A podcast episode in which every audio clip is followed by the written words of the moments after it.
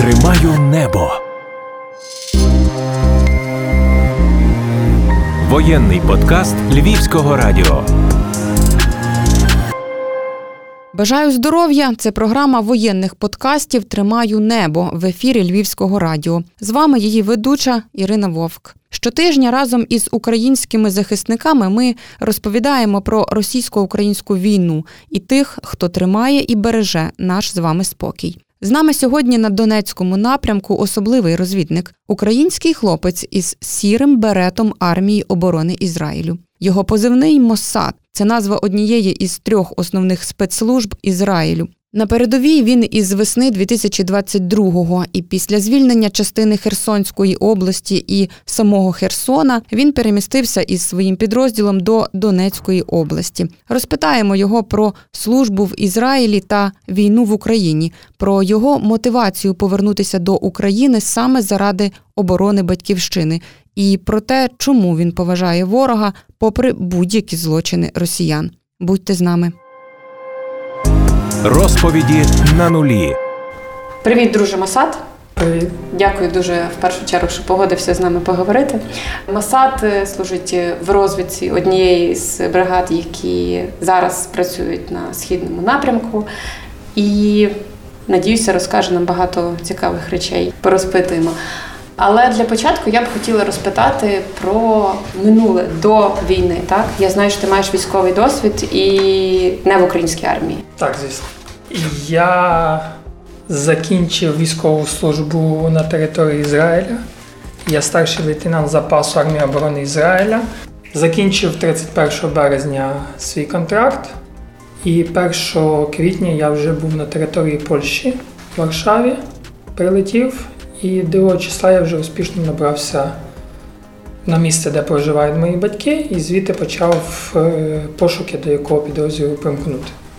Тобто це було не принципово, тому що в мене є досить специфічні знання, але в принципі мені не було принципово до якого конкретного підрозділу. Тобто не було там якоїсь тяги тільки в ССО, бо з іншими я працювати не буду. Я ж такий класний пацан. Ні. Сугубо питання стояло в тому, щоб е, просто поїхати допомогти державі, тому що я, як уроджений з України, не мав перед собою морального права залишитися на території Ізраїля той час, коли тут вбивають просто цивільне населення. Це не війна з військовими, це війна проти народу. А скільки часу ти був в Ізраїлі в армії? Сім п'ять років я відслужив в армії, і загалом сім років проживаю на території Ізраїля. І власне, що ти приїхав, е, коли почалася повномасштабна війна, правильно? Я не встиг. е, Це все почалося досить е, спонтанно, скажімо так. Я 24 числа збирався повертатися на базу для того, щоб заступити як відповідальний по базі по охорони бази. І я мав покинутися в 6 ранку. Я собі так спланував. Мене в 5 ранку розбудив мій брат телефонним дзвінком, трошки нецензурною лексикою. Останнє сказав нас бомблять, і він кинув трубку. Після того я просто включив е, трансляцію ТСН, побачив нашого президента в піджаку з офіційним оголошенням. І з того моменту в мене в голові тільки було питання, як швидко я можу добратися туди і що мені звідси треба взяти. Тому що, наскільки я на той момент розумів, може бути навіть проблема з вивозом засобів захисту. Тобто там досить жорсткі по цьому закону, але в той момент, скажімо так, прикордонники закривали на дуже багато очі, тому що я фактично по закону не міг вивезти те, що я вивіз, але закривали просто очі, і в мене з цивільного була тільки одна пара одягу, все інше це було сугубо те, що мені потрібно, по мінімуму, що я міг взяти. Тобто бронежилет, каска, Бронежилет, амуніція. каска, захисні окуляри, перчатки, все до чого я звик на території Ізраїля і в армії оборони Ізраїля, те я собі взяв по мінімуму. Якби я міг там, я не знаю, взяти якісь там зброю, ту штатну, до якої я звик, і всі інші ніштяки, за які волонтери тут звертають гори, щоб дістати в потрібній кількості, я би взяв би теж. Але і фінансової спромоги, і можливості фізичної купити той самий прилад нічного бачення в мене не було. Тобто я купив мінімум і там вже типа на місці. Ну, значить, будемо як вчили по старінки на КМБ. Тобто ти повністю споряджений там Так. Наскільки це було можливим, Так, все приїхав прямо, що от завтра можна Так, піти так. і Ос- остання, остання зарплата в армії пішла на спорядження. Ти приїхав до України. Як відбувалося власне те, як ти вступав та в лави збройних сил? Це було там кілька днів, тому що ти маєш великий досвід, чи можливо там були якісь е, Не зовсім. моменти? Спочатку в мене була фактично неофіційна, я ніде не був зареєстрований вихід з одними хлопцями на території Херсонщини. Подробиці не буду розповідати, тому що не можна. Трошки делікатна була ситуація. Вийшли, зробили роботу, вернулися. Я тоді був неофіційно, я собі віддавав відчот в тому, що якщо, не дай Бог, щось зі мною, то трошки недобре буде. Я був зовсім неофіційний. Потім хлопці мене хотіли якось спробувати типа, завести офіційно в штат. Це все в них не вийшло. Я повернувся на місце, де проживають мої батьки, і, скажімо так, просто в тупу психанув пішов воєнкомат, сказав: Здрасте, от є такі от мої документи. І, типа, всуньте кудись, бо типа в країні війна і треба допомагати. І це зайняло десь в районі до 4-5 днів. Перевірили документи. Я розумію, що була спеціальна перевірка, тому що за кордону чи якийсь там незасланий казачок, всі діла. І як би мене відправили туди, куди відправили. Але спеціальність тебе тут інша, правильно? Так, спеціальність в мене інша. В ізраїльській армії я по самій спеціальності штурмовий сапер.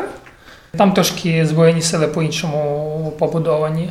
Але тут займаюся тим, чим займаюся, оскільки там всі підрозділи мають базові деякі підрозділи розвинуті навички розвідки.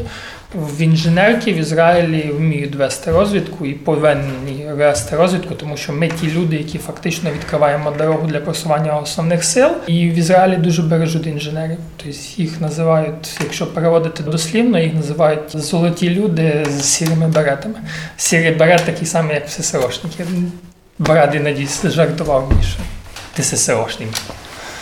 Золота людина. Розкажи, Да. будь ласка, який ти відчув контраст, коли приїхав на війну тут, в армії, правильно? Ізраїльській і українській? Дивіться, спочатку треба було звикнути до цього багатопозиціонки.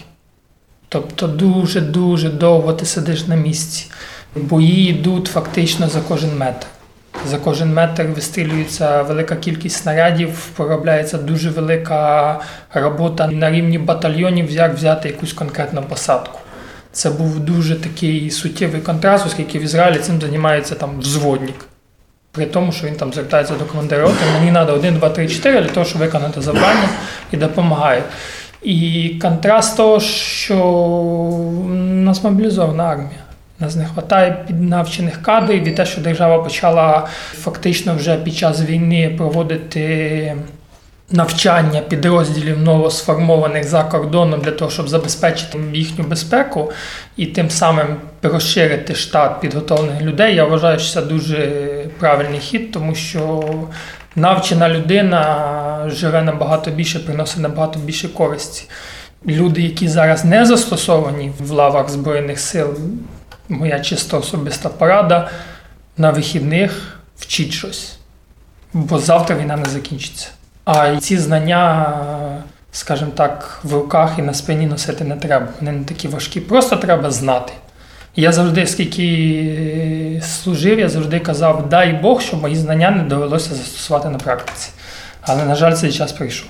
Добре, що в деяких є насправді час, і вони можуть зараз готуватися. Це класно, і що в них є такий шанс. Але в більшості все-таки шансу не було, тому що, попри всі обставини, війна почалася швидко, миттєво і мобілізували багатьох людей, які не завжди мали якийсь досвід і не завжди навіть строкову службу проходили.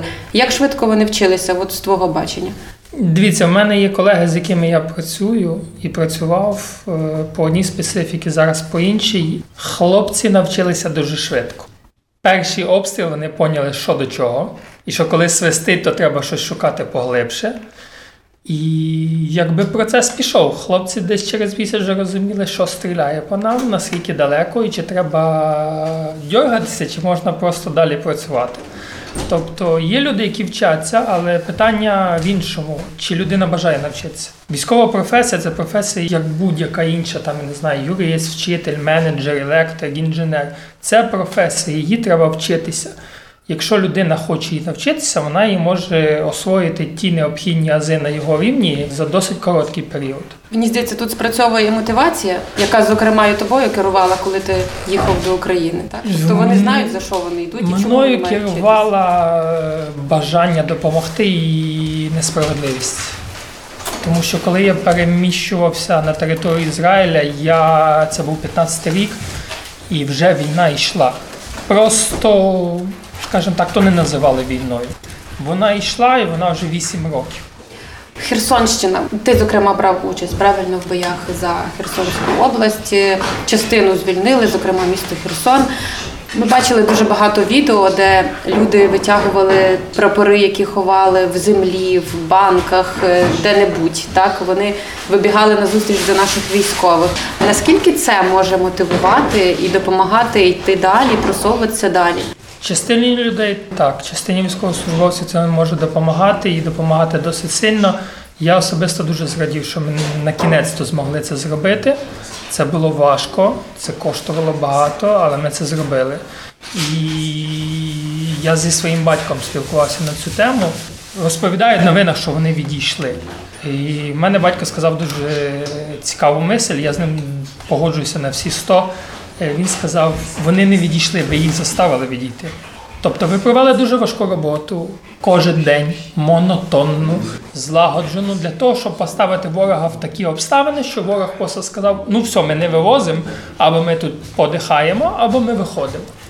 І щоб всі розуміли, вони не виходили налегке, сплановано і легко. Їх супровождали, кожен, хто міг достати, їх супровождав, тому що ну, так треба. Мабуть, свій вплив мало й те, що в них там не були закріплені позиції, на відміну, от, наприклад, від Донбасу. Так? Тобто вони туди різко зайшли і вони не встигли купити. Дивіться, тут е, проблема в іншому. Вони не могли себе забезпечити в плані логістики нормально. Тобто, Через річку. Так. Тобто була проведена досить е, на рівні штабів, високих штабів, була проведена досить хороша робота в плані того, що їх просто монотонно дожимали, вибивали їм логістику, вибивали їм це, і вони просто розуміли, що на довгу перспективу вони не зможуть це витягнути, щоб зберегти війська.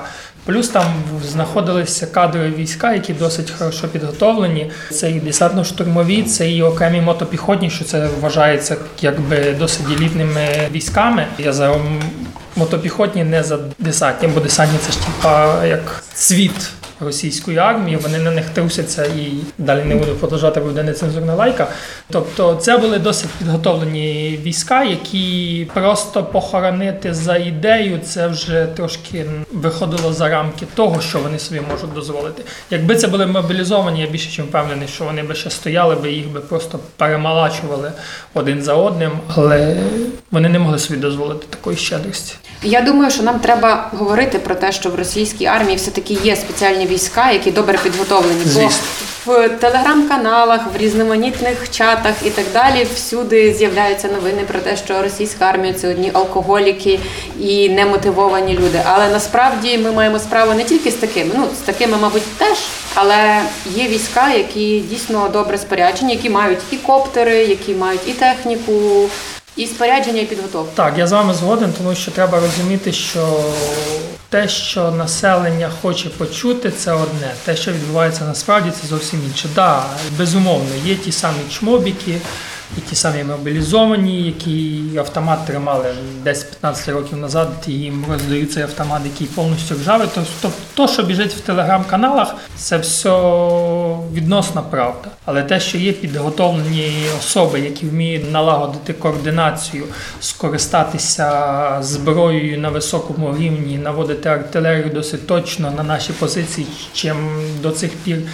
Казали, що тільки українська армія вміє це робити, вони теж це вміють робити, і це деколи доставляє досить багато проблем. Тобто треба розуміти одну просту річ е, військовим і бажано цивільному населенню почати це вже розуміти. Це вже якби час.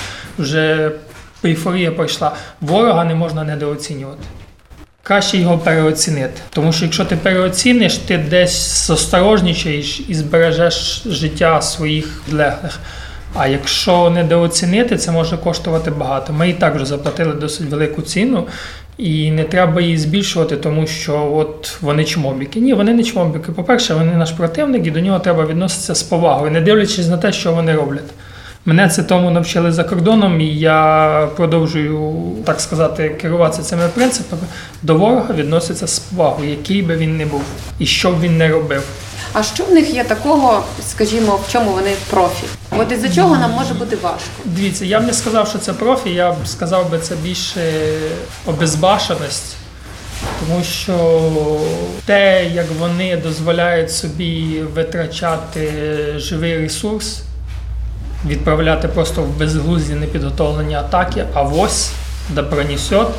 Мені це нагадує просто тактику ведення бою Другої світової війни по статуту Жукова, якого всі до певного періоду в Росії до зараз вважають великим полководцем. В Україні до певного періоду а про нього дуже гучно і ярко писали в книжках по історії, що ось Жуков. Я ще з маличку казав, що це просто м'ясник, який за рахунок е, витрати особового складу добивався певних речей. Не буду углублятися в історію, дуже багато прикладів можу понаводити. Вони воюють по його, скажімо так, досвіду. І це призводить до великих втрат. Вони просто безбашені, вони дозволяють собі вбити багато людей, тому що треба, є наказ, і в них досить обезбашені танкісти. Тобто вони можуть виїхати на таку територію, на яку наші собі не дозволяють, оскільки це, по-перше, екіпаж, це по-друге, машина. І з цього виїзду нічого не буде. Ти просто підійдеш досить близько на позиції, не факт, що ти по ним попадеш, і ще й під вогневим контролем ворога будеш від'їжджати. Попадуть тебе чи не попадуть, це інше питання, але великий ризик. Питання для чого це робити, якщо є інші засоби. Так вони себе ведуть. Вони йдуть на великий ризик. За рахунок того, що вони не рахують ні, ні людей, ні техніку. Більше людей вони не рахують, чим техніку, але в них за рахунок того, що в них її багато, то її вони теж в деякій мірі не рахують. У нас же кардинально навпаки. У нас навпаки дорожать людьми. Так. У нас, якщо є загиблий, то зроблять все, аби його витягнути, тіло його. Так, якщо є поранений, його ніколи не кинуть. Я особисто в мене була ситуація, коли під обстрілом треба було витягувати хлопців. І ми туди полізли, ми їх витягнули і їх врятували. Поранений. Так, поранених. До них досить сильно прилетіло і нас не підпускали, оскільки тримали точку під вогневим контролем десь з годину. І ми просто чекали ото вікно, щоб до них підлізти. Ми до них підлізли, ми їх витягнули, все гаразд. Там були і 200, оскільки коли прилітає артилерія, це досить сильний рандок. Ти не знаєш, виживеш, не виживеш. Але поранених витягнули, лікарі їх поставили на ноги, оскільки поранення були досить важкі. Я не вірив, що, скажімо так, людині пришьють ногу на місце, оскільки в тому стані, в якому була нога, я розумів, що це ампутація. Я особисто цій людині накладав турнікет. І сказали через два дні хлопці, які були ближче до них, то сказали, що типу, пришили ногу, ходити буде, но хромати. У мене тоді був перший шок про медицину взагалі в Україні, оскільки у мене склався з моменту виїзду такий стереотип, що в нас немає медицини. Але наскільки я зараз розумію, військова медицина зараз досить на високому рівні і вміють складати хлопців да, з, досить сильними пораненнями і важкими. Їх складають, ставлять на ноги, за що їм окремо подяку. І парамедики власне тут виконують неабияку роль, Так. і тактична медицина, яка в нас є. Так, у нас е, досить багато інструкторів, які навчають ті самі знання, які я отримав за кордоном, те саме говорять тут. Парамедиків теж багато курсів зараз навчають. І, скажімо так, люди, які трошки пацифісти, нехай йдуть вчатися на парамедиків, оскільки це дуже, дуже, дуже важлива професія. Оскільки, якщо людині надати вчасно першу медичну допомогу, це може йому врятувати життя. От той самий турнікет більше двох годин, якщо він на людині, це вже виникають певні, скажімо так, по протоколу вимоги, хто його може знімати, в яких умовах. Якщо є навчений парамедик і поранення дозволяє зробити тампонування, то, по-перше, це і перша медична допомога, по-друге, це зменшує ризик ампутування. І це все нюанси, які треба знати і вміти зробити. Тому навчений медик, я так в загальному говорю, на передовій це я б сказав би більш важливіше, ніж снайпер навчений. Але окрім того, що є медики, ми не повинні лише на них покладатися. Кожен е, вояка повинен вміти користуватися тими підручними засобами тактичними Так, мене за це трошки сварили іноді, оскільки я з медиками завжди був на службі хорошим другом, і я постійно ліз в їхні протоколи. А що ви робите? А що ви робите це так? А чи мені можна? Мені завжди казали, тобі не можна, але тебе навчимо, бо ти нас достанеш. То я трошки розбираюся в роботі парамедиків, не на рівні парамедика, звісно. Але якщо досить критична ситуація, я розумію, що людину ми до відповідальних груп не можемо довести, то певні маніпуляції парамедиків я можу зробити і можу піти на цей ризик для того, щоб його спасти або продлити його життя. Іноді на полі бою треба виконувати ці дії, оскільки в тебе питання, або ти відбереш відповідальність і його рятуєш, або, або він просто помре в тебе на руках. Тобто це залежить від того, наскільки ти готовий піти на це і на цей ризик. Це відповідальність. Цього люди бояться, на жаль. В кожного вояка е, є IFAK, оця аптечка. Ну, в більшості насправді це, це добре, тому що десь допомогли волонтери, десь е, все-таки є в нашій армії. Вона хтось собі сам знайшов, склав аптечку. Всі вміють нею користуватися. Ну, от в тебе в підрозділі хлопці вміють. В мене так. Тобто турнікетом, е, Так, бандажем. турнікетом знаємо, яку кількість турнікетів має бути, скажімо так, з розрахунку на дуже неприємну ситуацію, щоб знову ж не вживати нецензурну лайку. Тобто знаємо, яку кількість, які бандажі, що як робити з кожним, скажімо, предметом в тій аптечці. Я особисто собі сам складав аптечку, оскільки я звик, що я надаю першу медичну допомогу максимально. У мене дві аптечки. Мене є особиста аптечка і аптечка на у разі, якщо треба комусь надати Про допомогу. запас. Так, про запас. Це носиш більше, але більш впевнений, що ти готовий до всього. Тому я збирав сам і збирав з розрахунком на те, що максимально швидко надати допомогу і вивести його, але, скажімо так, в закраїнах тої аптечки є певні елементи, які в випадку, якщо ми тут надовго, щоб людина себе більш комфортно почувала, навіть при пораненні, максимально їй зробити комфортні умови і дочекатися тої евакуації або вікна, щоб його витягти і доставити до машини. Ви розвідники, вам це критично важливо. Так, звісно. Дякую тобі дуже за те, що поділився. Дякую Нема за за те, що. що ти робиш. Я бажаю тобі залишатися цілим, здоровим. Сподіваємося на перемогу. Розуміємо, що це довгий тривалий час, е, довга і тривала боротьба, але кожен з нас в це вірить.